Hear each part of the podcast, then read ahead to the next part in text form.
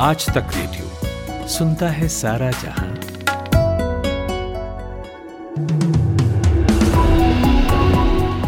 नमस्कार, आप सुन रहे हैं दोपहर एक बजे का न्यूज़ पॉडकास्ट पाँच मिनट। मैं हूँ रोहित अनिल त्रिपाठी।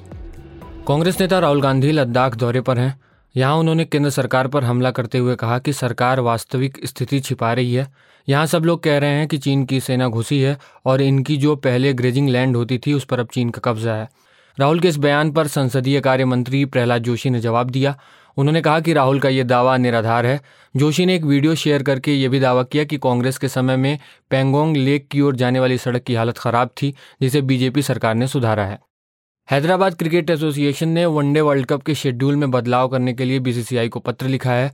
एसोसिएशन ने पत्र में 9 और 10 तारीख को खेले जाने वाले दोनों मैचों के बीच समय की मांग की है। उनका कहना है कि सुरक्षा इंतजामों को ध्यान में रखते हुए तारीख में बदलाव किए जाए। हैदराबाद पुलिस ने बैक टू बैक मैच, खासकर पाकिस्तान के साथ हो रहे मैचों के लिए सुरक्षा को लेकर चिंता जताई है। केंद्रीय गृह मंत्री अमित शाह आज मध्य प्रदेश के दौरे पर हैं। बीते चालीस दिनों में ये उनका एमपी में चौथा दौरा है।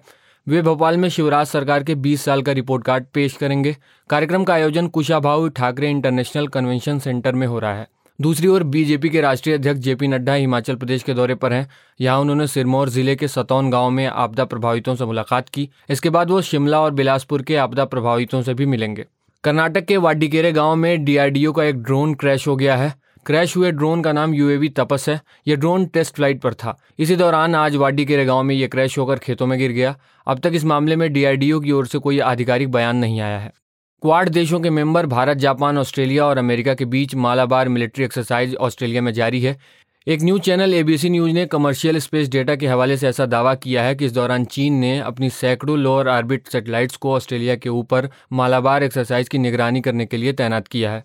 कल लखनऊ पहुँचे अभिनेता रजनीकांत, योगी आदित्यनाथ से मिलने के बाद आज अखिलेश यादव से मिले हैं। अखिलेश यादव ने इस मुलाकात की तस्वीर शेयर करते हुए लिखा कि जब दिल मिलते हैं तो लोग गले मिलते हैं। उन्होंने लिखा कि मैसूर में इंजीनियरिंग की पढ़ाई के दौरान पर्दे पर रजनीकांत जी को देखकर जितनी खुशी होती थी वो आज भी बरकरार है।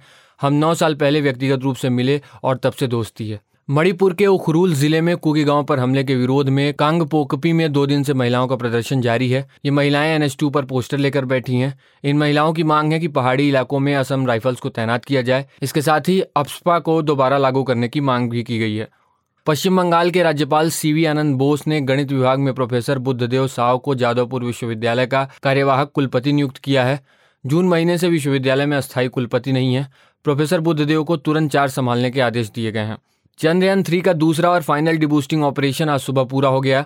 इस ऑपरेशन के बाद लैंडर की चंद्रमा से न्यूनतम दूरी 25 किलोमीटर और अधिकतम दूरी 134 किलोमीटर रह गई है। इसरो ने बताया है कि अब लैंडर की इंटरनल जाँच होगी और जब तक लैंडिंग साइट पर सूरज नहीं निकलता, तब तक इंतज़ार किया जाएगा। तेईस अगस्त को शाम पाँच पैंतालीस बजे सबसे कम दूरी यानी 25 किलोमीटर की ऊंचाई से लैंडर को सॉफ्ट लैंड कराने की कोशिश की जाएगी। यूपी के नोएडा में जीएसटी फ्रॉड केस में दस लोगों के खिलाफ गैर जमानती वारंट जारी किया गया है। इन पर पंद्रह हज़ार करोड़ रुपए का इनपुट टैक्स क्रेडिट पास कराने का आरोप है। नोएडा पुलिस ने बताया कि सभी आरोपी दिल्ली और हरियाणा के हैं। इनकी तलाश में छापेमारी की जा रही है।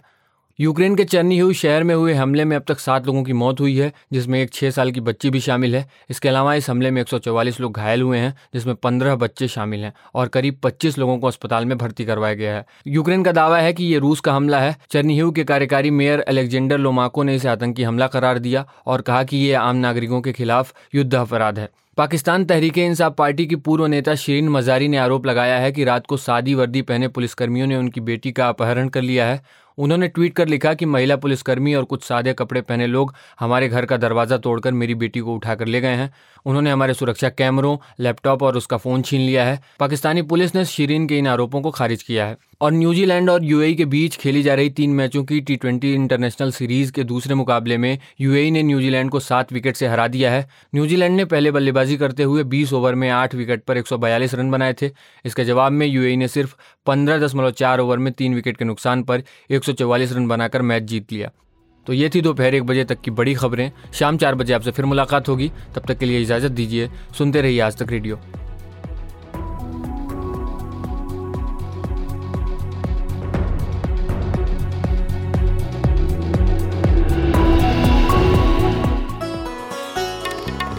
आप सुन रहे हैं आज तक रेडियो।